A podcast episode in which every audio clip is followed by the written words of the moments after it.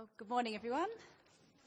Um, the Bible readings this morning um, are from Proverbs, and you should be able to. Are they on the screen? Or if not, you would have found this on your seats this morning, so you can just follow along with that. Okay.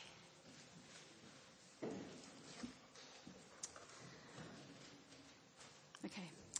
Listen, for I have worthy things to say. I open my lips to speak what is right. My mouth speaks what is true, for my lips detest wickedness. All the words of my mouth are just. None of them is crooked or perverse. To the discerning, all of them are right. They are faultless to those who have knowledge. For the lips of an adulteress drip honey, and her speech is smoother than oil. But in the end, she is bitter as gall, sharp as a double edged sword.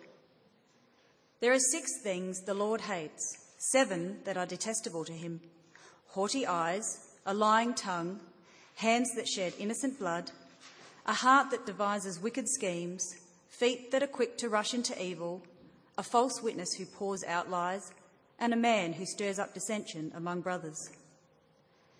When words are many, sin is not absent, but he who holds his tongue is wise. Even a fool is thought wise if he keeps silent and discerning if he holds his tongue. He who answers before listening, that is his folly and his shame. Do you see a man who speaks in haste? There is more hope for a fool than for him. A man of knowledge uses words with restraint, and a man of understanding is even tempered. A man finds joy in giving an apt reply, and how good is a timely word. A word aptly spoken is like apples of gold in settings of silver. Like a lame man's legs that hang limp is a proverb in the mouth of a fool. Like a thorn bush in a drunkard's hand is a proverb in the mouth of a fool. The lips of the righteous nourish many, but fools die for lack of judgment. Pleasant words are a honeycomb, sweet to the soul and healing to the bones. The tongue that brings healing is a tree of life, but a deceitful tongue crushes the spirit.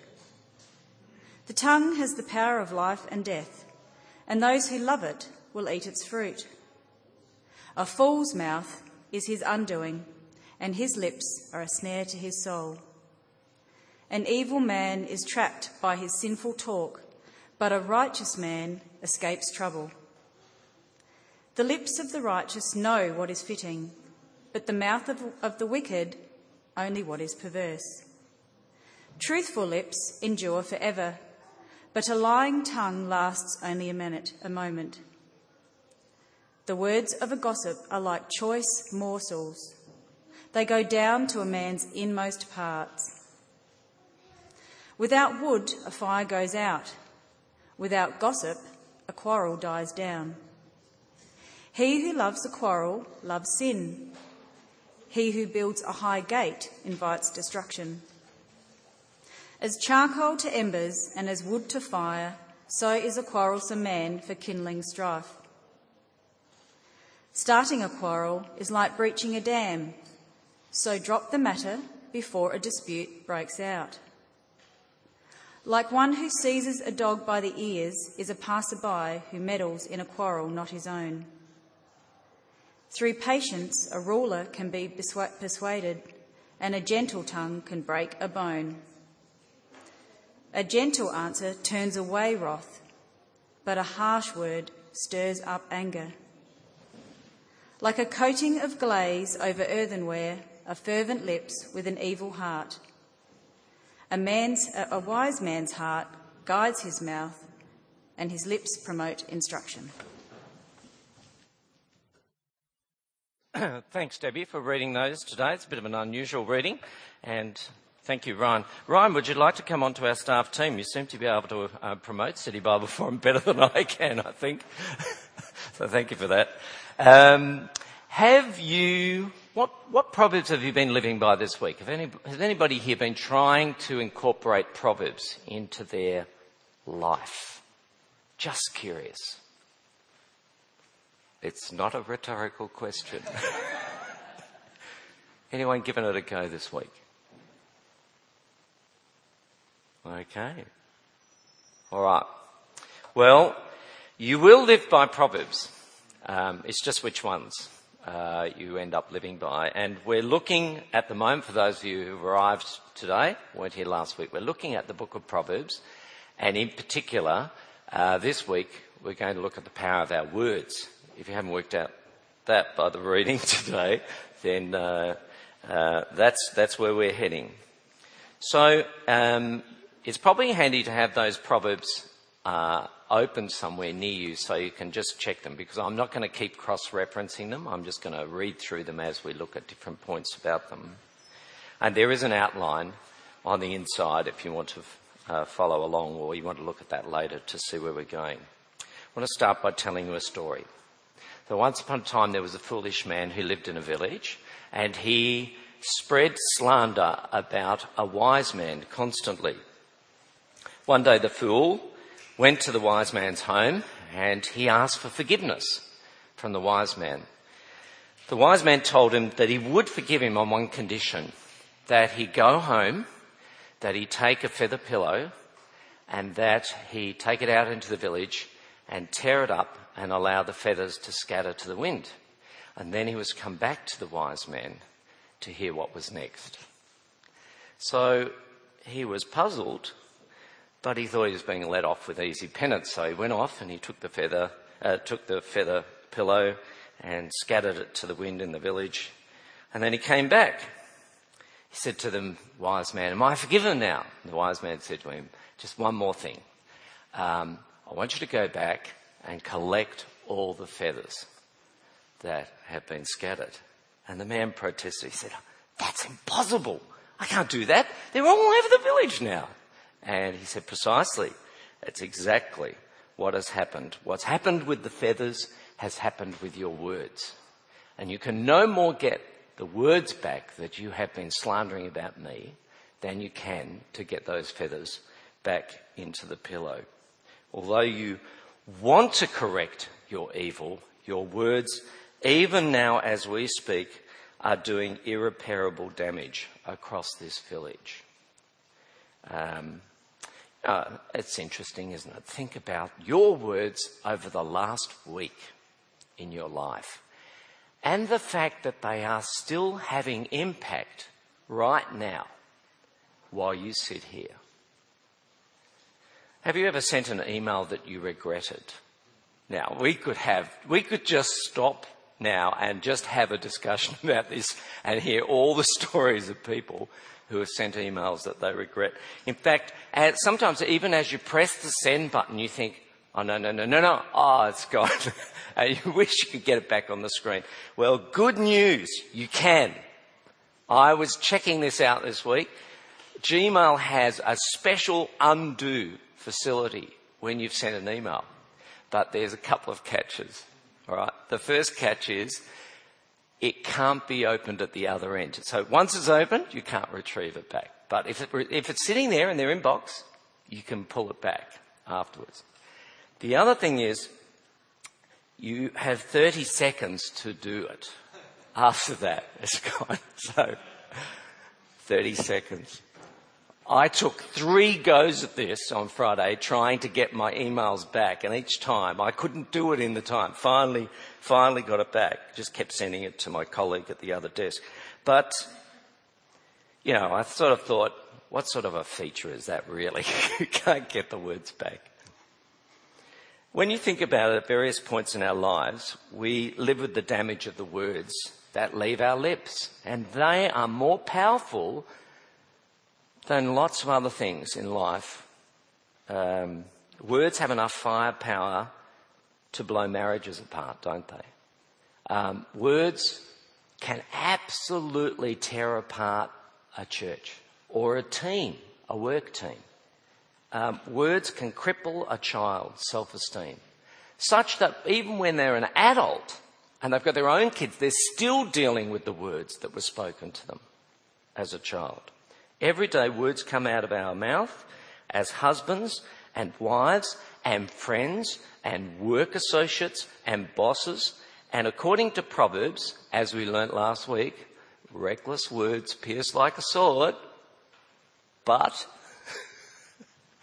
but, oh, but the tongue of the wise brings healing. Reckless words pierce like a sword, but the tongue of the wise brings healing. And what's that?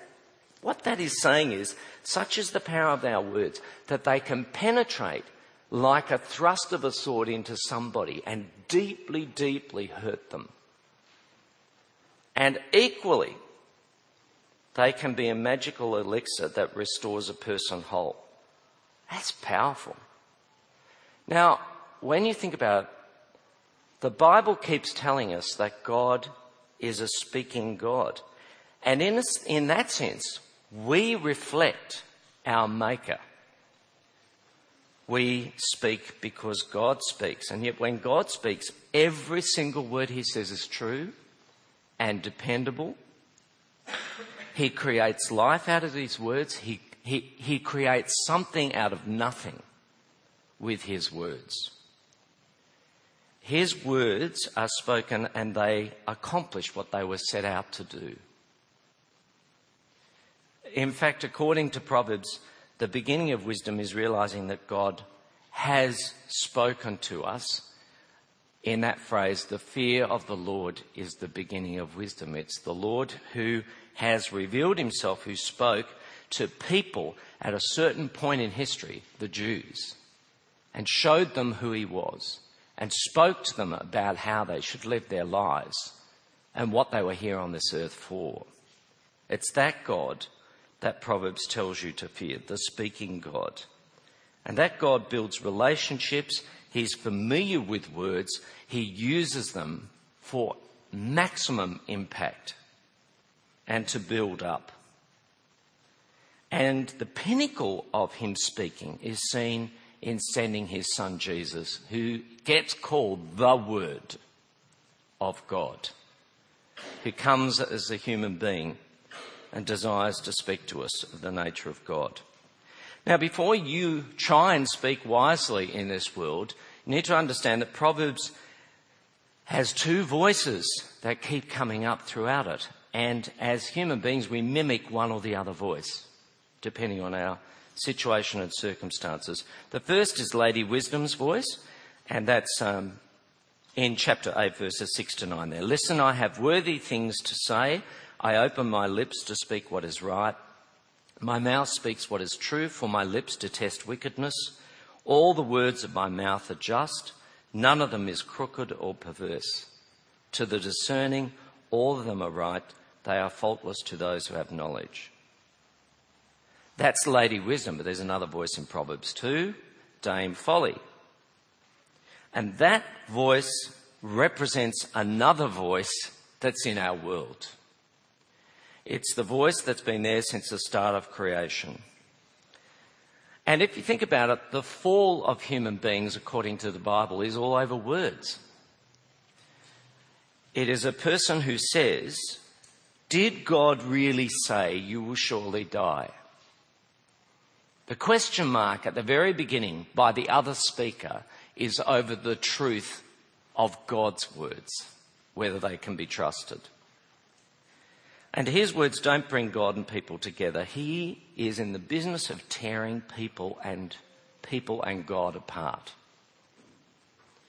And Satan's speech is also echoed in Proverbs in chapter 5, 3 to 4 there. For the lips of an adulteress drip honey, and her speech is smoother than oil, but in the end, she's as bitter as gall, sharp as a double edged sword.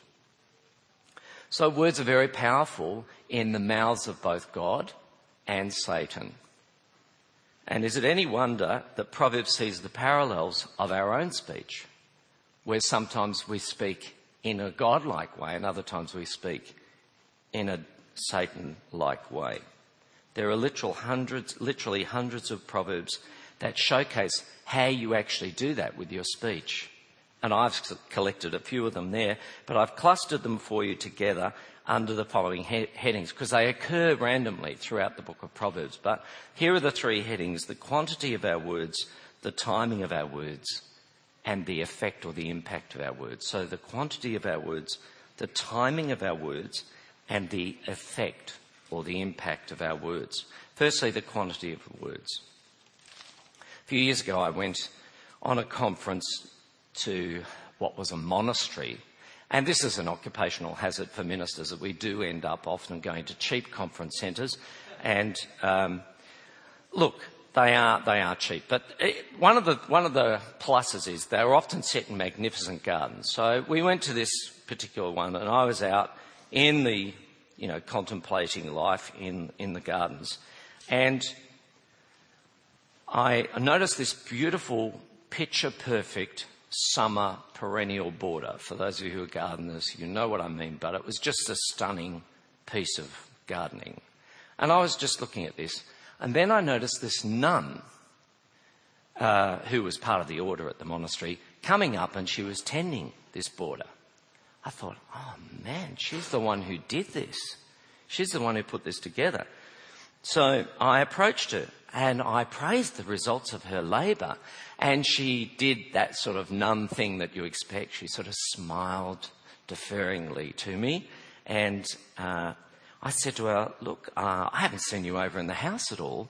I was just wondering, uh, you know, where you are. And she, she then gestured and pointed to the perimeter of the property. And there were these little huts that were built on the edge of the property. And I went, Oh, you're in one of those. Oh, I didn't realize that. That's why I haven't seen you. And then I couldn't help myself because I'm a gardener myself, very keen.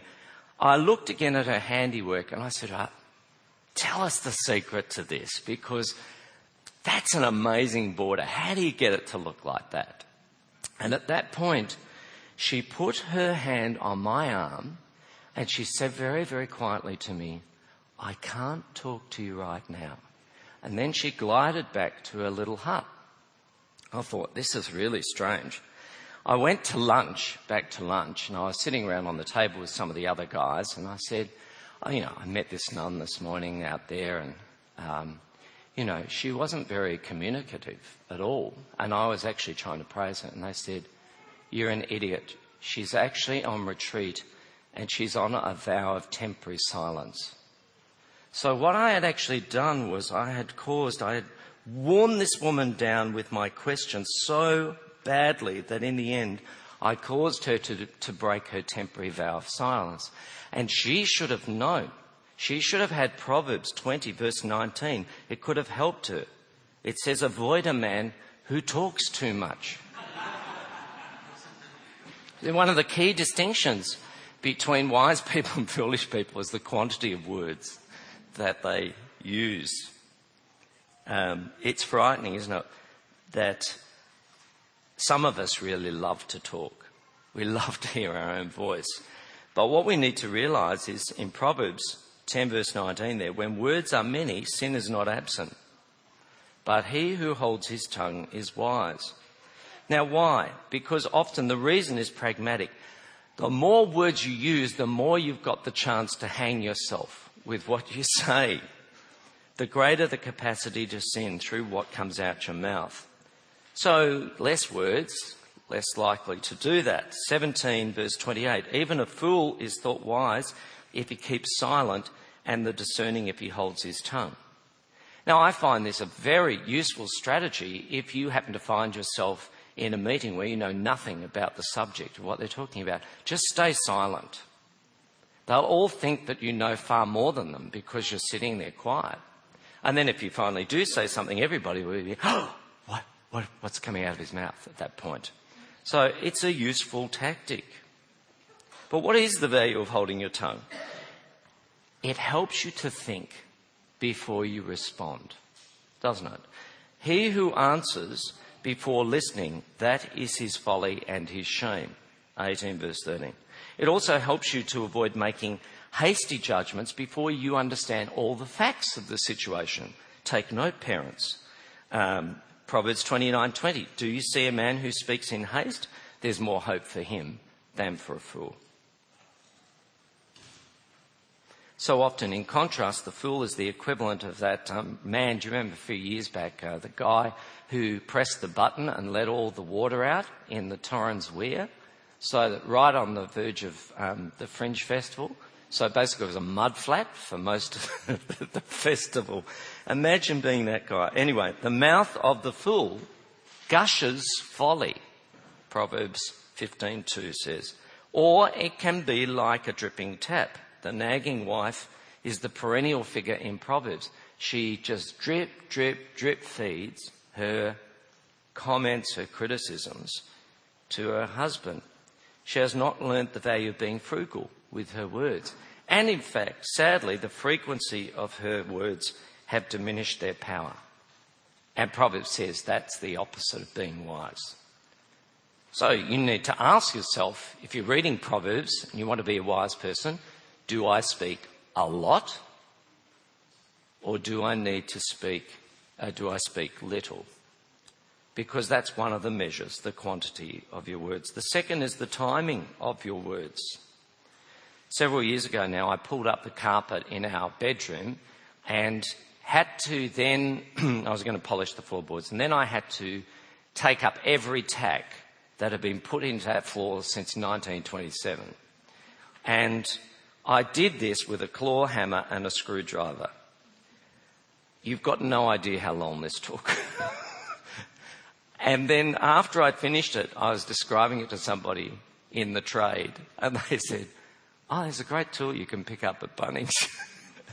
and it lifts the tack up. It gets right under the tack and lifts it up in one swift movement. You don't need both those things. I went and got the tool, went onto the lounge room floor, did it in a quarter of the time that it took. So when, when you have the right tool for the right job, it's just a dream. When it comes to words, there's a craftsman's delight in matching the right words to the right occasion. It really is an art, and it's one that the Bible encourages. A man finds joy in giving an apt reply, How good is a timely word. 15 verse 23. Not only that, there's value in well positioned words being placed into life and our, our, our situations. 25:11 A word aptly spoken is like apples of gold in settings of silver. And like so much in life with our speech, our timing is everything uh, for getting our message across. And the wise person discerns what word is needed for what occasion. In contrast, no matter how true a saying might be, in the mouth of the fool, it remains impotent and even damaging. Listen to this Proverbs 26, verses 7 and 9. Like a lame man's legs that hang limp, like a thorn bush in a drunkard's hand, is a proverb in the mouth of a fool. In fact, there's nothing worse than foolish people grabbing pearls of wisdom and trying to slap them onto a situation and into the wrong setting. The wise use their words with restraint and they carefully match those words to the right situation. Do you do that with your words? Um, and finally, the effect of our words. Words can be employed to great effect. And Proverbs encourages you to try and think about that. That the capacity that words have to heal people and to nourish them. Uh, Proverbs 16:24. Pleasant words are honeycomb, sweet to the soul, healing to the bones. Or 15:4. The tongue brings healing. It's a tree of life. A tree of life. But foolish words have an equal and opposite effect in the other direction. Proverbs 15:4. A deceitful tongue crushes the spirit. Or 10:11. A violence overwhelms the mouth of the wicked. Wise words can nourish and heal, foolish words can dis- crush and destroy. And what we're talking about here are the words that you and I use every day in our conversations with the people that are most important often in our lives. We choose words which will either bring healing or destruction. Ultimately, the tongue has the power of death and life, says Proverbs, and those and those who love it eat its fruit. It's that important. You see, foolish lips in the end will be punished, and justice will come to those who have spread death through their words. Um, you think about what's happening to the four banks at the moment and AMP. it's finally all catching up with them. The lies, the, you know, the places that we trusted. And this can be said not just of banks and societies. Ultimately, an evil person is trapped by their sinful talk. 12:13. And finally, the longevity of the wise person's words will win out in the situation. Truthful lips endure forever, but a lying tongue lasts only a moment. 12:19. They're really sobering words about your speech and my speech. So let's look at an example of foolish words in our lives, and particularly in, in the life of a Christian community like this. You know, until the 1800s, the word gossip was used to describe a person who helped deliver a baby. And I suppose you can sort of see the connection of how we ended up with it meaning what it is today, because I, I suppose when you delivered the baby, you then went around and told everybody the good news of what, what had happened. In our culture, gossip is accepted. It's even celebrated. Just go and have a look at a magazine rack or look at the internet. And, and it's easy to become desensitized to the fact that it's poison. And we will expect the Bible to slam it, but what I'm finding these days is even secular sources are, are slamming it. So I read an article by a journalist who talked about gossip. The whole article was on gossip, and she called the article gossip. Uh, she said the definition of gossip is it is halitosis of the heart. It's the bad breath of the heart. You know, that's Proverbs succinctly describes its effect. You know, the words of a gossip are like delicious morsels that go down to a man's inmost parts. 18.8. Do you know in a minister's home, as soon as the husband and wife start talking in whispered tones, all the activity in the house ceases. All the shrieking, all the laughter, all the arguing, because those kids know something really juicy is being discussed right at that moment and they listen in. Now, I'm sure that's not restricted to ministers' homes. Because we love that interesting information that we weren't meant to hear. And the office can be a hotbed of gossip. Gossip is tasty stuff. It whets your appetite. You know, you get a little bit of a little bit of it and you want more and you want more and you want more. But gossip has also an incredible capacity to spread. Listen to this proverb 26:20. Without wood a fire goes out, without gossip a fire goes down. Gossip is simply stories based on uncertain evidence designed to injure. And they, it doesn't really matter whether in the end it was found to be true or not. It's the activity of the gossip that's being um, roundly condemned here in Proverbs. Email, Twitter, Facebook, prayer points have so many potential avenues for gossip. In December 2000, there was a London woman who sent a saucy email to her boyfriend. And he was pretty chuffed, so he pressed forward and sent it on to a buddy, who then sent it on to 12 other people, in the end, you can imagine what happened. Her private life was spread across the world to 10 million people worldwide. 10 million people. That's phenomenal. It was dubbed the Swire effect. And it became a salutary lesson of how not to use email in life. Email is used by us to get queries answered, to make plans, to you know, send documents, to pass on news, but it's also used to gripe about people these days. And they're written in a casual and a candid language that we would use in everyday conversation. They're not like letters or f- the formality of a letter. And so email is like a letter, but it's so much more powerful because it spread so much more quickly than mere chatter in an office. It permanently logs your offhand comments. It spreads them with a scope and a speed that you can't anticipate or control. Forwarded emails can combine the intimate with the impersonal. So you get it, lands in your inbox, and you think, well, I'm interested in this precisely because it wasn't written to me. I'm a voyeurist at this point. The way we use our email can reveal whether you're wise or foolish.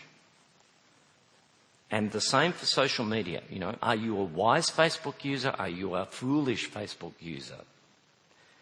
Given the difficulty of speaking, you think, look, the best thing to do is to get a bit of gaffer tape and put it over your mouth and hope for the best that way in life. But it won't solve the problem because our lips only say what is in our hearts, according to Proverbs 26, 23, like a coating of glaze over earthenware are fervent lips with an evil heart.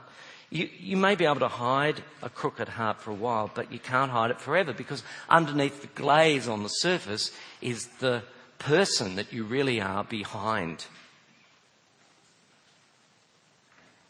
And that's where the source of the problem is, according to the Bible. How many times in life do you ask the question, the painful question, why did I say that? you know, where do those words come from? And the Bible will tell you the words come from your heart. That's the source. Proverbs sees such a powerful connection between your words that come out your lip and the, uh, lips and your heart that it actually interchanges the two words constantly in the book of Proverbs when it's telling you Proverbs. The tongue of the righteous is choice silver, but the heart of the wicked is of little value. They're synonymous. Words are so important in the Bible because they reflect the condition of your heart. And Jesus said it. He said, out of the abundance of your heart, out of the abundance of your heart, your mouth speaks. Matthew 12 verse 34. So words actually that we speak reflect the source. And if you're going to change your speech, you have to work all the way back to your heart. New words new lips, new life come with a new heart. And we need wisdom from God if we're going to change our hearts. And the great news is the promise of God is that He's in the business of changing hearts. He's willing to take that heart, that's sinful, and replace it with a heart altogether different.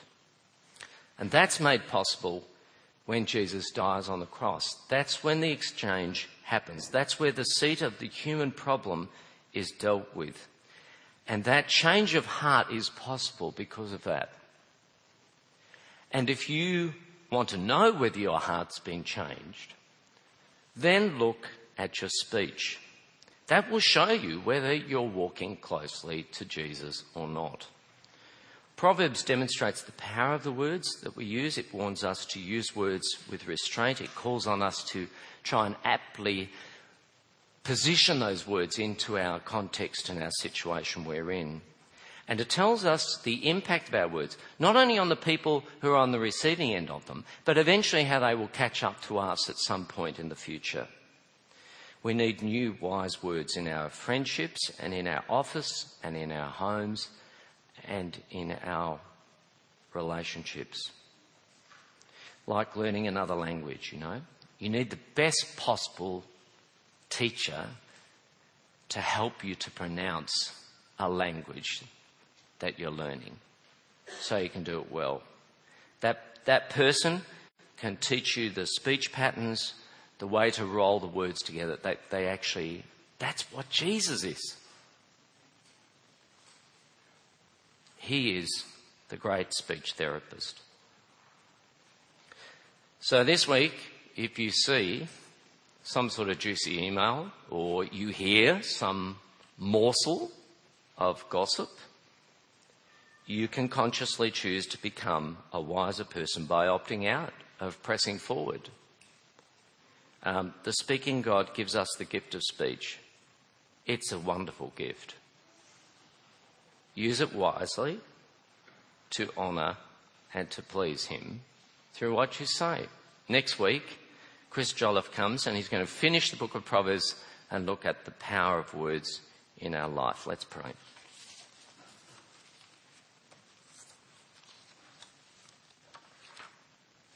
Father, thank you for giving us the power of uh, words that we have speech, that we've got the choice before us to speak wise words or foolish ones, uh, words that bring life or words that bring death. healing, destruction, good fruit, bad fruit. Help us to be convicted of our own speech in this week ahead and help it to be linked back to our heart and character. Thank you that you give us the option of changing that through your Son. Amen.